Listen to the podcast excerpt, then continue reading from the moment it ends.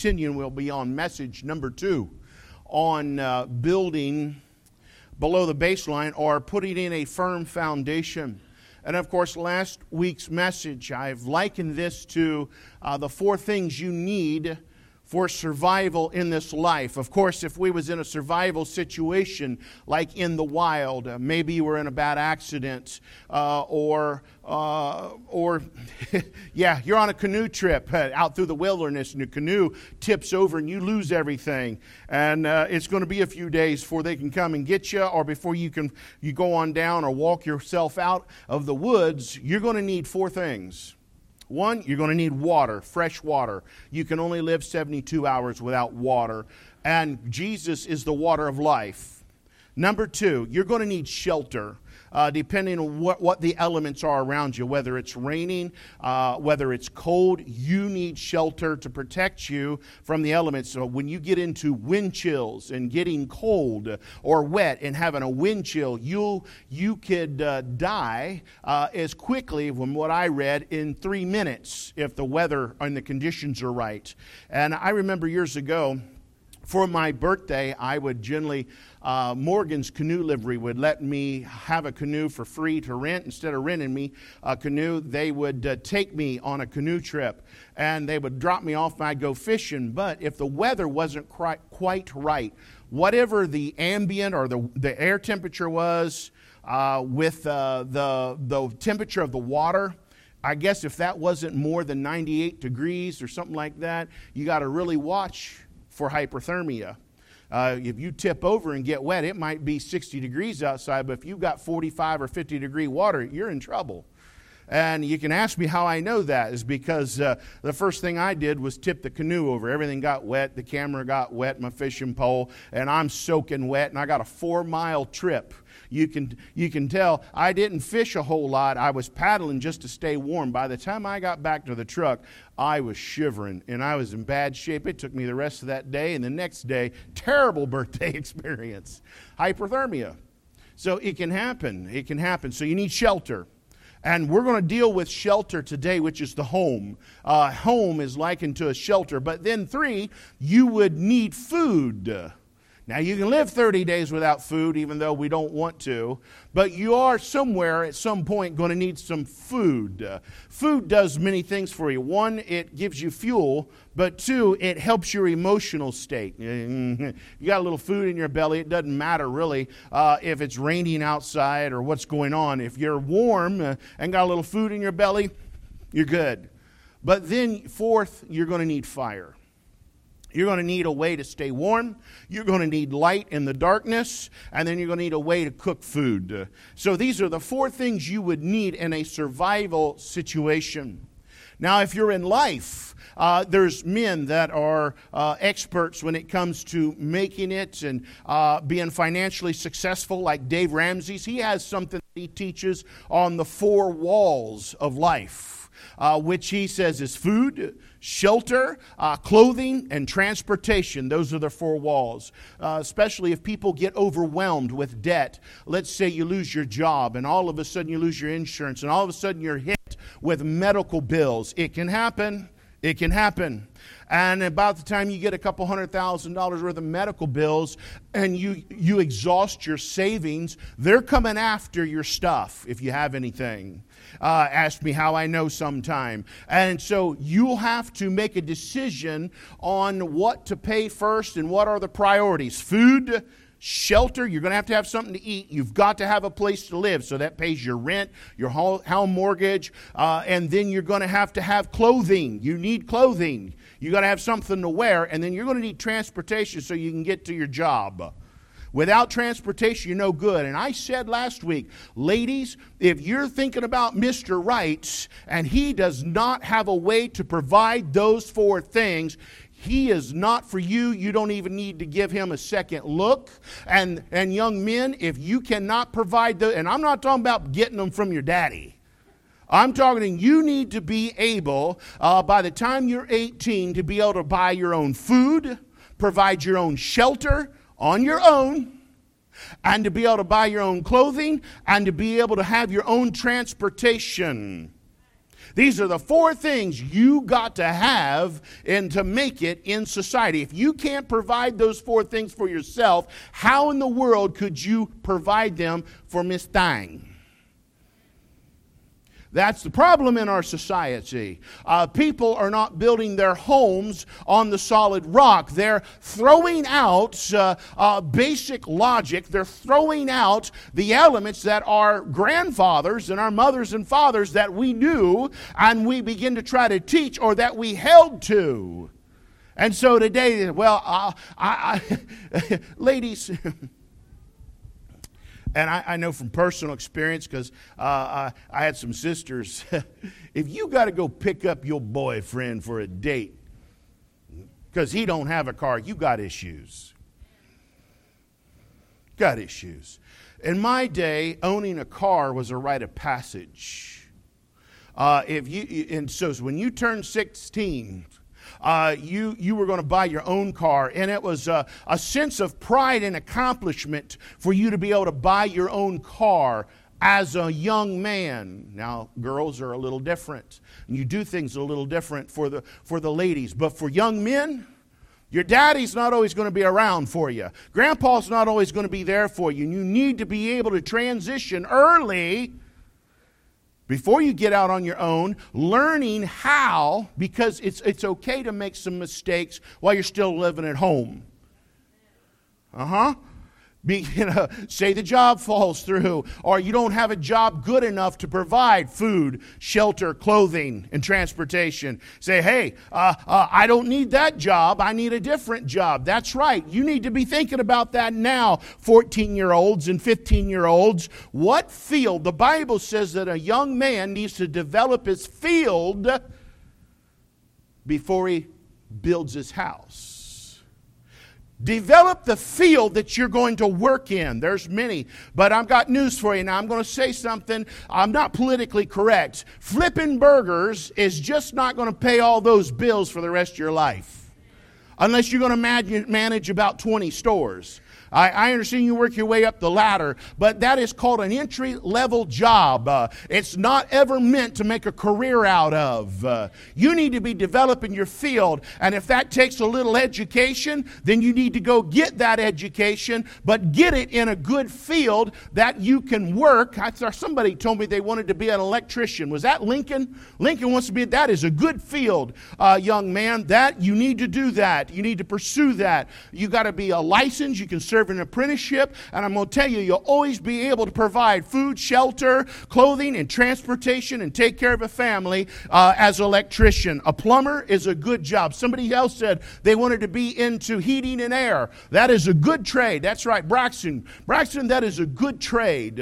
Uh, you'll, you'll do well in that trade if you sincerely pursue it, and you will be able to provide those things and to provide for a family.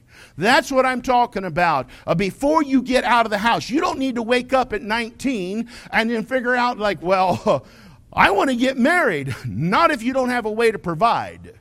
You know, so what the world does? The world says, well, let me find a roommate. It always starts out as a roommate. You know, let me find little Miss Thang because she's went to college. She's got a good career. She's probably an RN. I, I've worked construction my whole life. Most of the men I've worked with in my life, when I worked construction, all they needed was just enough money to buy, buy cigarettes and beers because their wives were executives, their wives were RNs and doctors.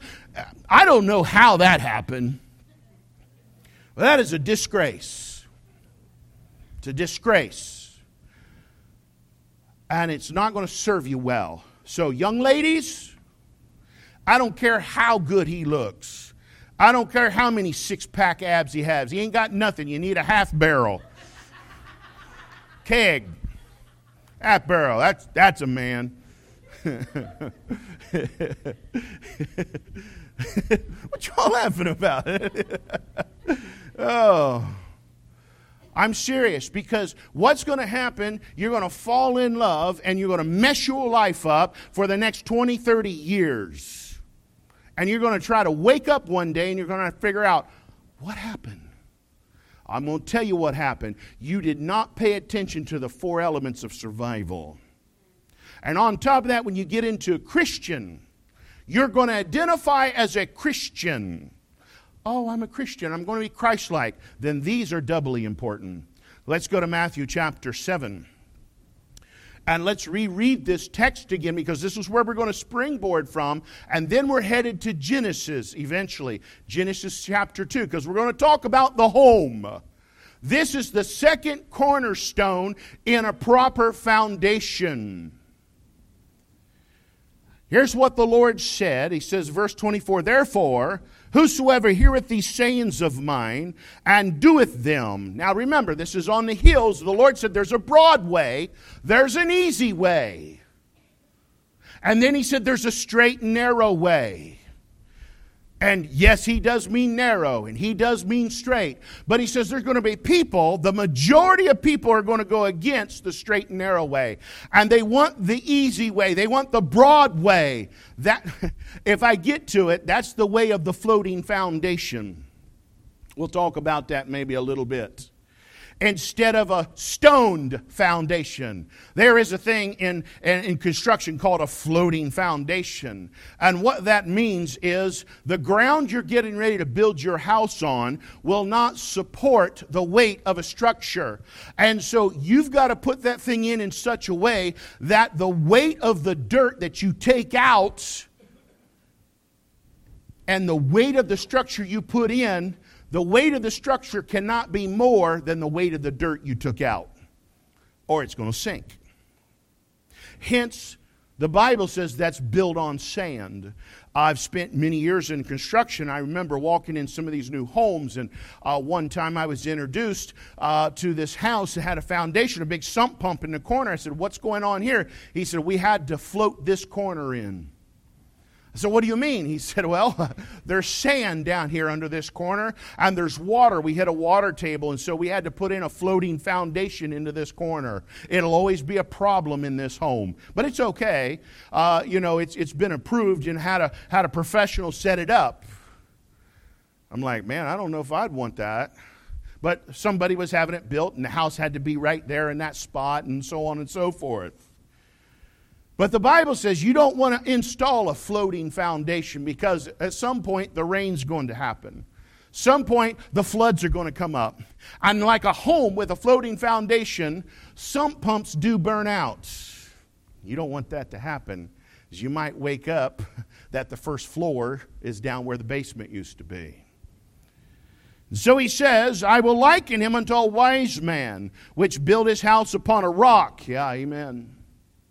And the rain descended, and the floods came, and the winds blew and beat upon the house, and it fell not, for it was founded upon a rock. And every one that heareth these sayings of mine and doeth them not. So now you got this group that hears it, but they're not going to do it because they're getting a benefit out of the other way. Shall be likened unto a foolish man. I didn't say it, God said it. God said, You're fool, foolish which built his house upon the sand. Now, here's the problem with that the rain's coming. You hear it raining this morning. But he's talking about trials and tribulations. But I'm going to add one because it's so true in light of what's happened this week. And the floods came. That's that mental turmoil. Late at night, when the demons come and you can't shut your mind off because of the mess you got going on. If you're not built on the solid rock, you're going to have some problems. And the winds blow, and they beat upon the house, and it fell, and great was the fall of it.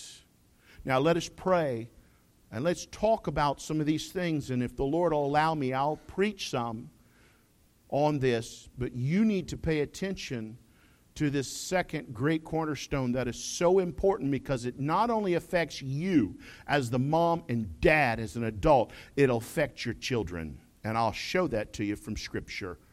Our gracious Father, we come. We thank you. Now, Lord, help us today as we look into the Word of God. But now, Lord, I don't want to adopt an attitude of self righteousness or, uh, or, cre- or, or have an edge. I'm not trying to reprimand, but I am trying to enlighten. I understand the devil blinds people's minds to the light of the glorious gospel. I would like to be able to allow the, uh, the, the, the light to shine through that people can see and then make course corrections in their life so they can be better saints for you in Jesus Christ's name. Amen. As I said, you need four things to survive. In this Christian life, you're going to need four things to survive. And I've given them to you. I'll give them to you again. You're going to need the Lord Jesus Christ. Everything starts there. The Lord told Nicodemus, You must be born again. Your life is just not going to work right unless you're born again because this sets your geographical location and it sets your doctrinal location. It helps you because as a child of God, you're going to have what we call a biblical worldview. That means you are a created creature and you were created for a purpose, and that God is giving you a rule book to teach you how that you are to run your life to keep you from experiencing a lot of the problems that people experience in life. A lot of times people put themselves through things that God never intended for them to go through. And then the whole time they're sitting there it's like, oh, man, my life's so bad. Lord, why'd you put all this on me? And the Lord's like, I didn't put none of that on you. Kind of like dying of thirst in the woods by a spring. you know, because you didn't think drinking water was important. And so you're trying to build a fire the whole time you're dehydrating. There's an order to life. And so then you got the Christ, the chief cornerstone, the Bible says. Then you got the home. But then you got church. And then the last one is the ability to make right decisions. Because in this life, because each and every one of us are different, and there's just not one perfect mold that you can give everybody that is going to work out the same way every time. You need the ability to be able to make the right decision for the situation you find yourself in. And there's a biblical way to do that.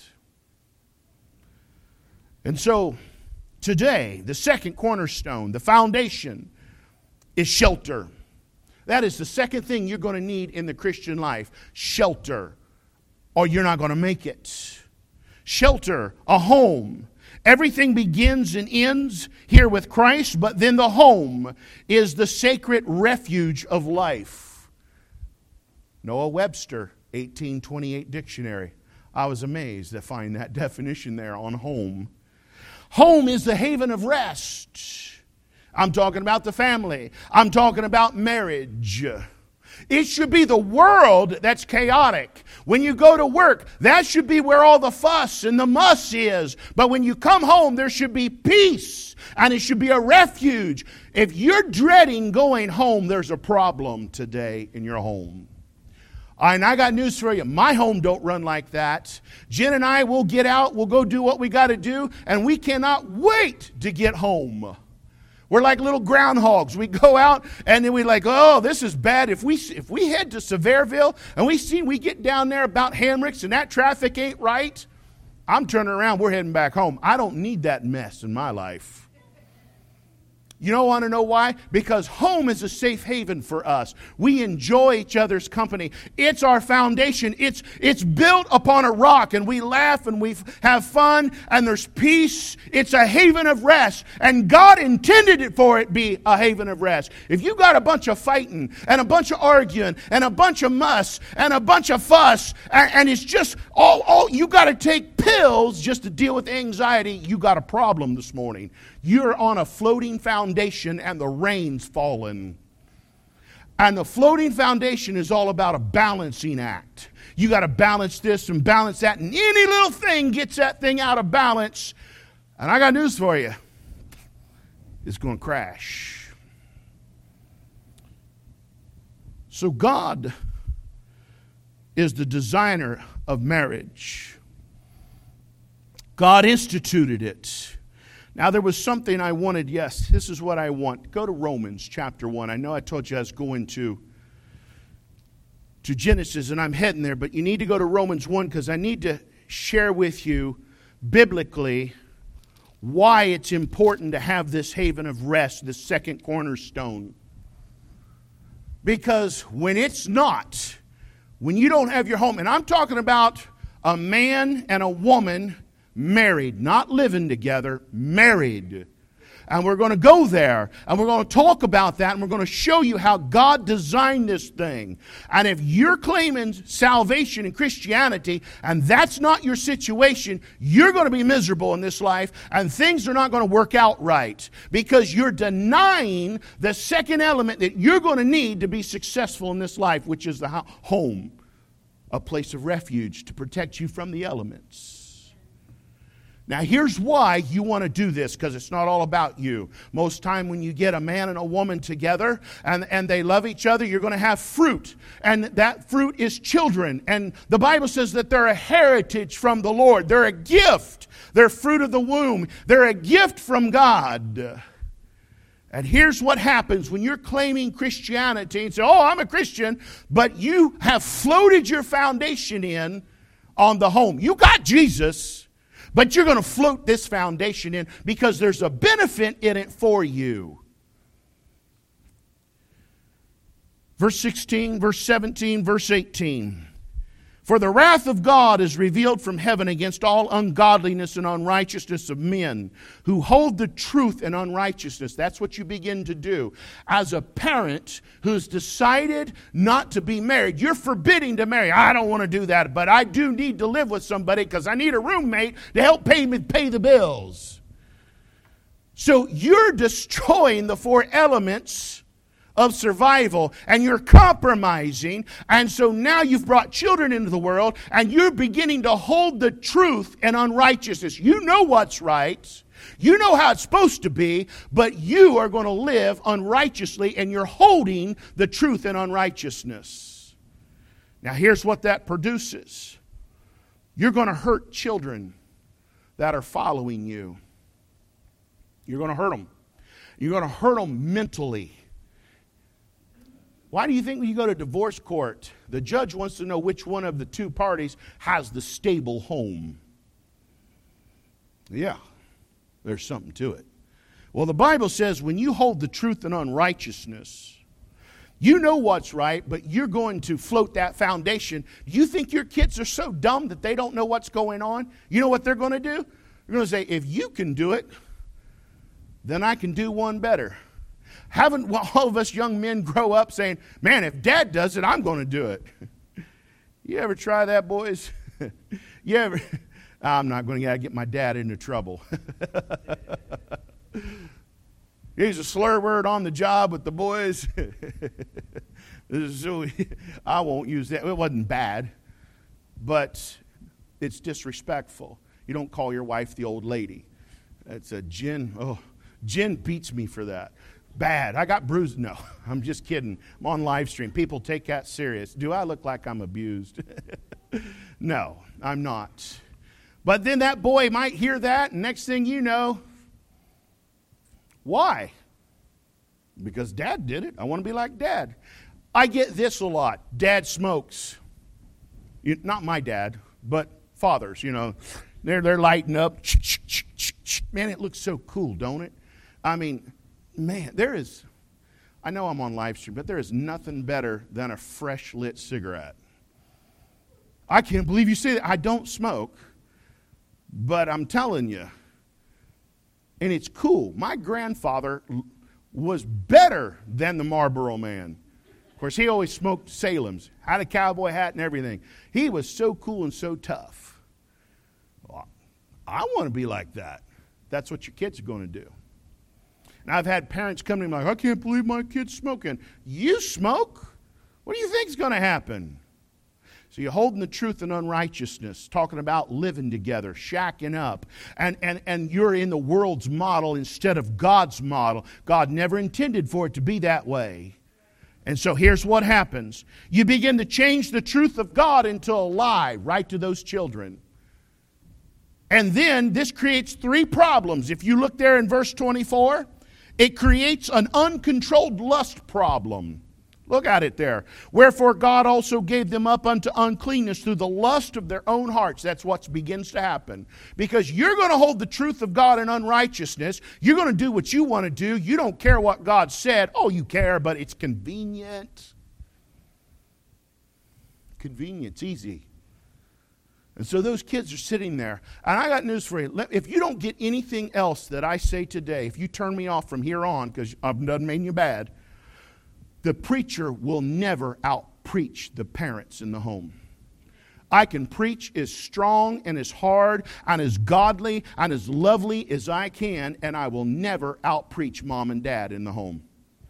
It is a fact. Never. And so, what you're going to create in your children is a, a lust problem, uncontrolled lust. And that's dangerous for teenage boys. You can't trust them with electronics, moms and dads. Uh, everything is too easily available. It's not like it was in your days and our days. You had to go buy a magazine if you wanted to see dirty pictures. Not today. And I'd be checking their game systems out too because there's a lot of things that not appropriate there.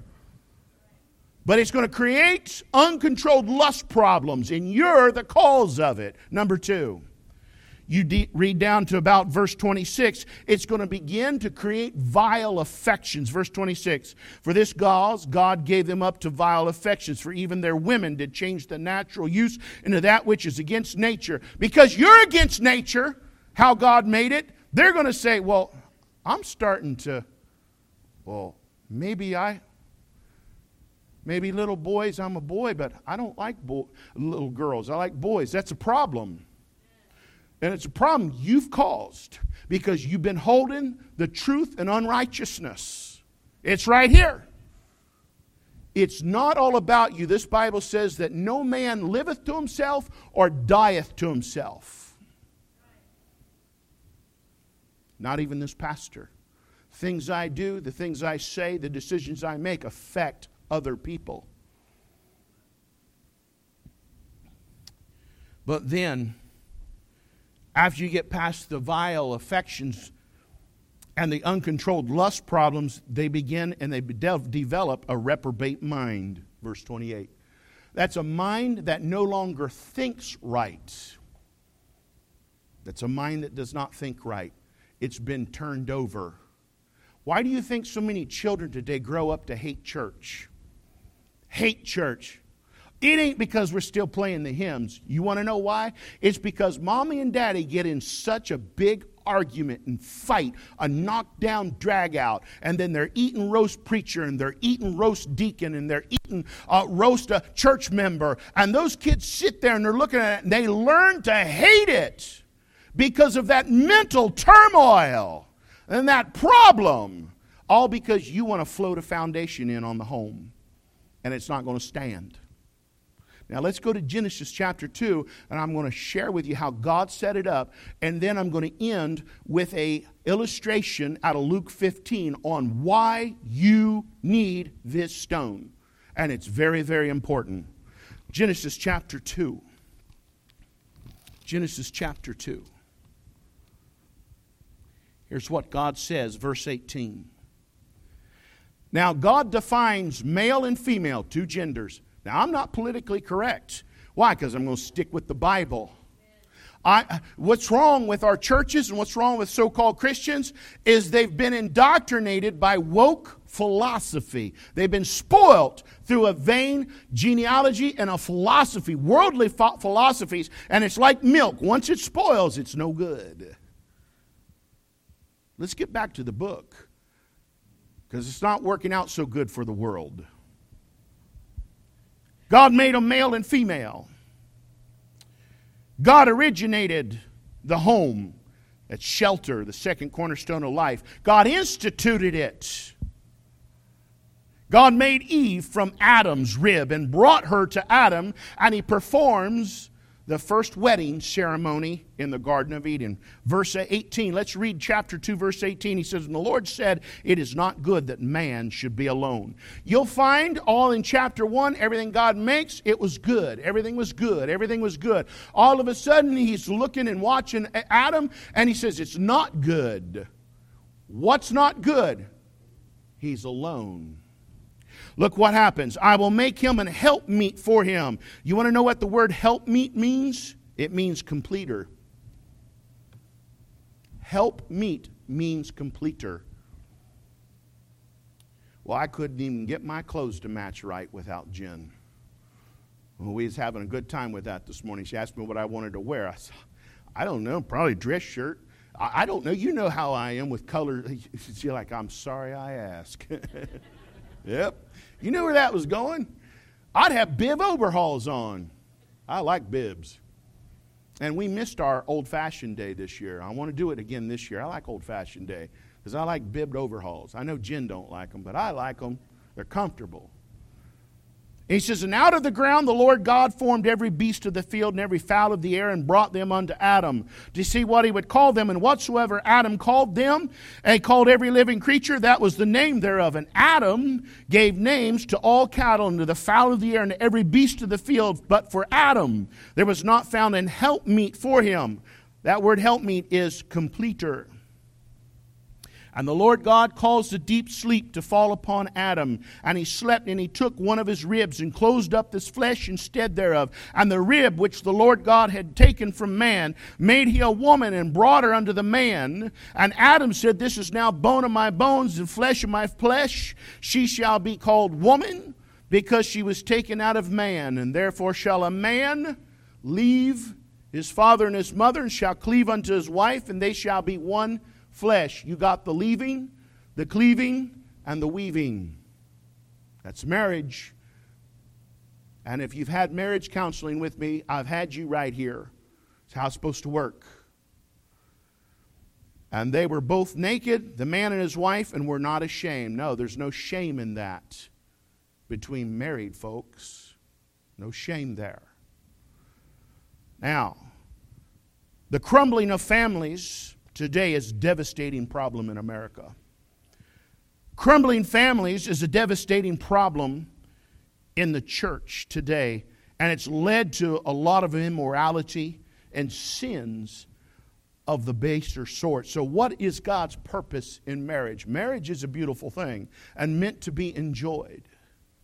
Number one, it's made for companionship. Adam was alone and so marriage is made for companionship. God says it's not good that man should be alone. And all the ladies said, Amen. I can't trust him. I leave the house for a little while. I come back. There's oh, dishes in the sink, food left out, all sorts of nonsense. Dogs up on the furniture.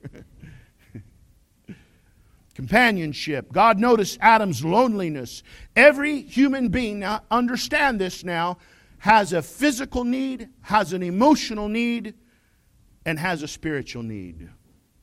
Moms and dads, you should know the, the, the love language of your children. They have emotional needs. Many times, children will reach out and go outside the home because of an emotional need that is not being met in the home. And I got news for you. If you're trying to float a foundation in in a home and you've got a hog pen in the home, those kids definitely are going to get out of there. That's a problem. It should be the other way around.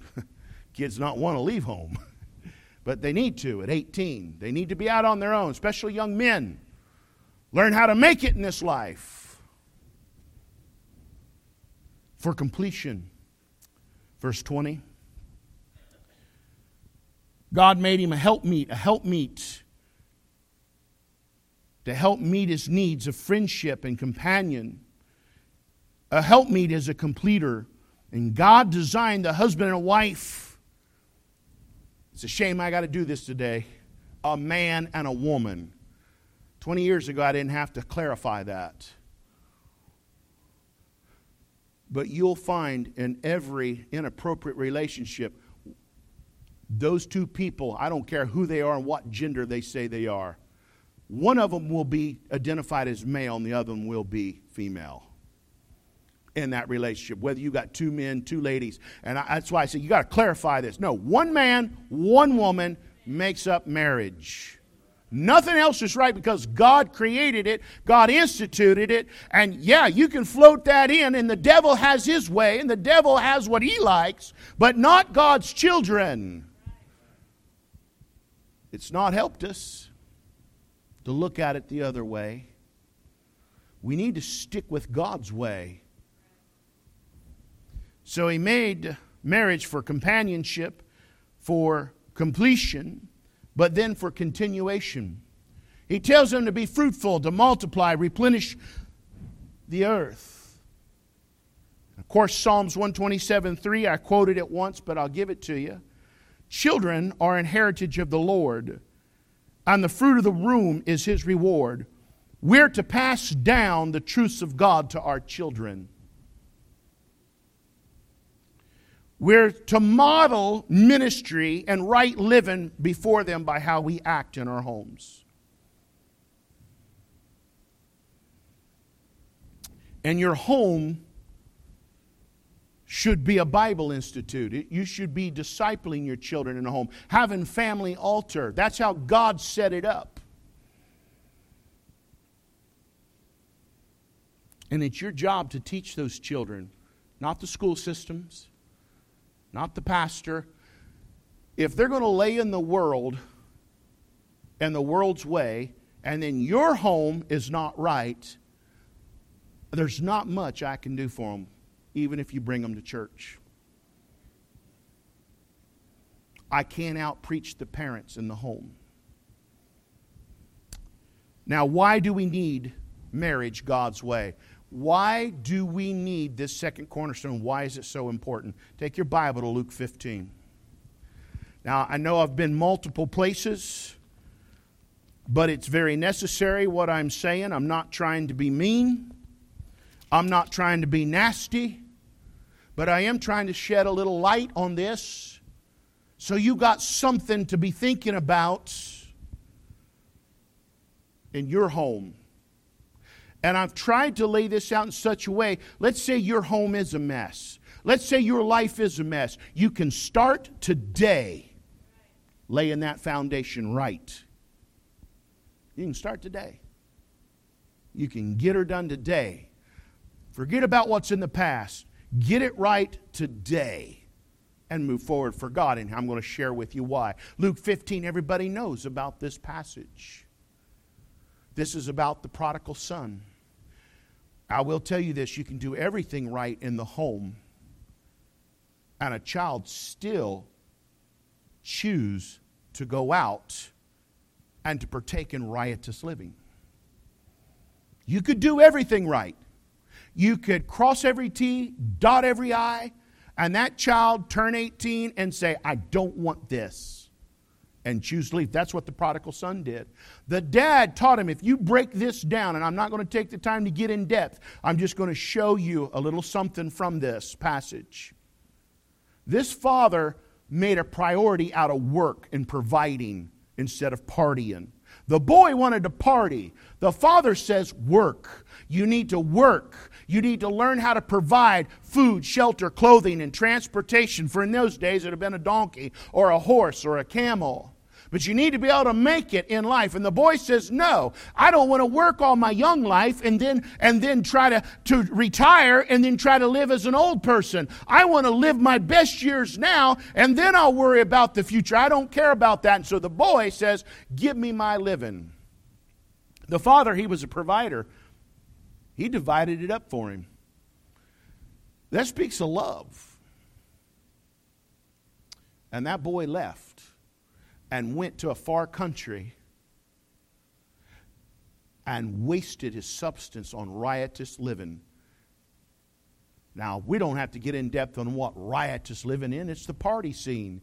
It's the drug scene. It's the shacking up scene. It's let's let's party, let's eat, drink, and be merry for tomorrow we die. We don't care about tomorrow. Let's live for the moment. His father didn't teach him that. You know what happened? The rains came.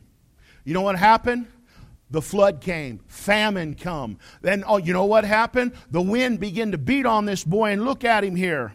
He says uh, verse 16, and he would fain have filled his belly with the husk that the swine did eat, and no man gave to him. That's right. He's begging, living in a hog pen, trying to steal food from the hogs. Look what happens. Verse 17, and when he came to himself, that's an important statement in your Bible. That's called the awakening. Every individual has to go through that. There'll be a day when you come to yourself. This boy came to himself. There he is in a hog pen, starving to death. He don't have shelter. He don't have food. But look what he does. He says, How many hired servants of my father's have bread enough and to spare, and I perish with hunger?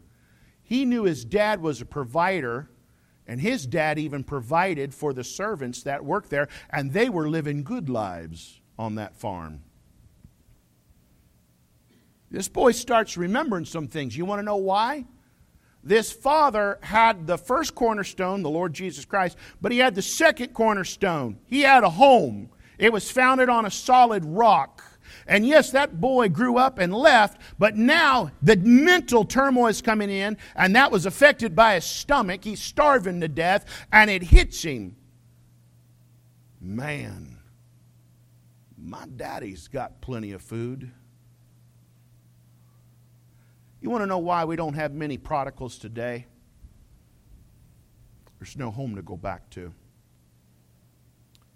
There is nobody in their right mind that will trade one hog pen for another hog pen.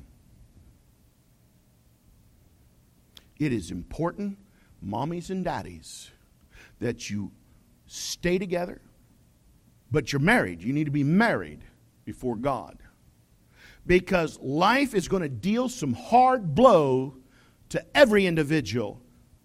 And one day, if that child chooses to go off to riotous living, they're going to come to themselves. And they're going to say, you know what? My old pappy wasn't too dumb after all.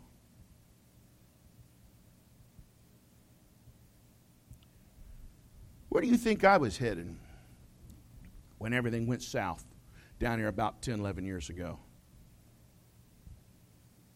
Oh, there was already a place for me in the Father's house. That's a comforting thought. This boy went home because the father had laid a foundation on the solid rock. He had a marriage, there was a home there. He had raised those boys right. And he comes back home. But if you think your children are going to come back and you've got a hog pen there, you can think again. it is important that you have this shelter because it's not about you. I think one of the worst things that you can experience in this life is a feeling of abandonment. You take a mother and a father, a man and a woman who have some children, and then they abandon those children somewhere down life's road, if that individual, because he's learning by what was modeled in the home, really didn't set his home up, there's coming a day when he's going to come to himself. And he's going to need to go home. There's not going to be a home there for him to go to. Chances are he'll either die of starvation or take his own life. You know, I don't say a whole lot about my years between 18 and 21. I don't try to glorify people living wrongly, but I left home at 18. I thought my ways were better. Now, my father transitioned me at 15 he taught me how to provide my food, shelter, clothing, and transportation. I owned two vehicles time I left home. Paid for. And I pulled out. Got me an apartment. Actually, mom and dad got me an apartment. Found it. And I started living life. And the first thing I did was turn a cold shoulder on church because I just didn't think we needed that much church.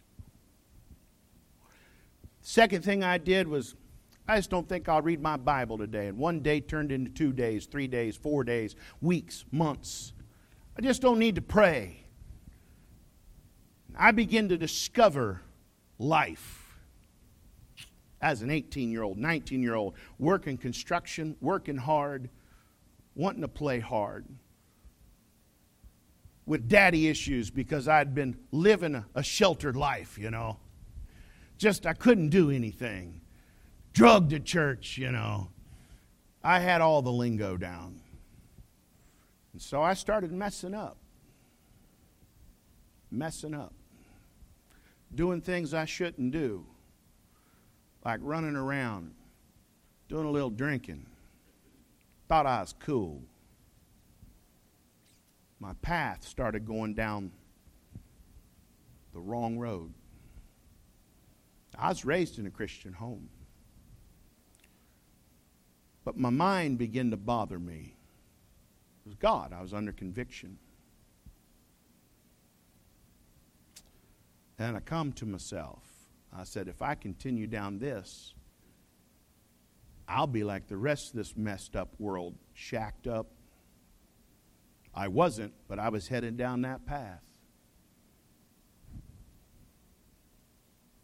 And God was an afterthought. And the rain came. And the flood started coming. Some things happened. I called old dad. Funny how that happens. I actually called mom. It was mom. Told her, and mom said, I'll tell you what you need to do. She said, You need to listen to your mother. I said, Okay. She says, Pack your stuff up in your vehicles and you get home. You're done. That's what I did. But I had a home to go back to. I knew where my dad was at 4:30 every morning, sitting in the corner reading his Bible, praying. I knew where my mom was around 5 o'clock every morning in the kitchen making breakfast. I was missing meals.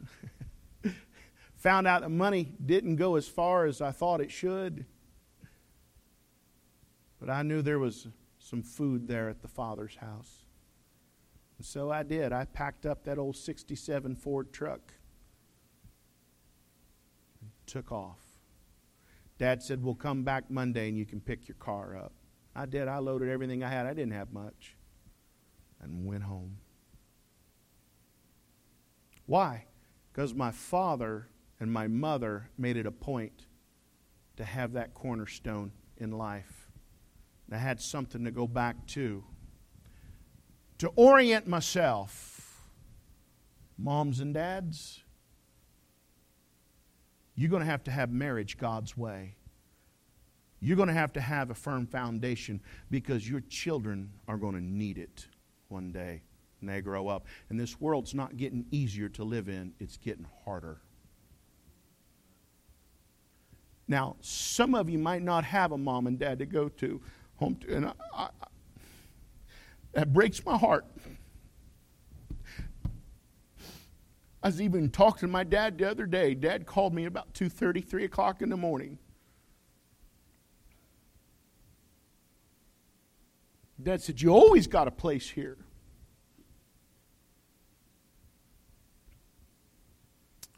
You stick around because next week I'm going to tell you and show you from the Bible the importance of church. Because sometimes people don't have what I've enjoyed in my life a father and a mother. Been married over 50 years. I'm 53, they've been married 54 years.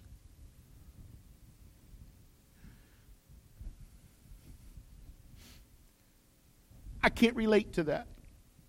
I don't know that I could make it through the mental trauma that would put you through. And I got news for you. When the flood comes, sometimes people choose to end their life. It's important to stay together. It's important to have this cornerstone right in your life the home, a marriage, a man and a woman married. And then you work at it. Marriage takes work. Because one day your children are going to need that. and you don't want to set them on a path of ungodliness. And leave them to succumb to the elements of this life. Let's all stand.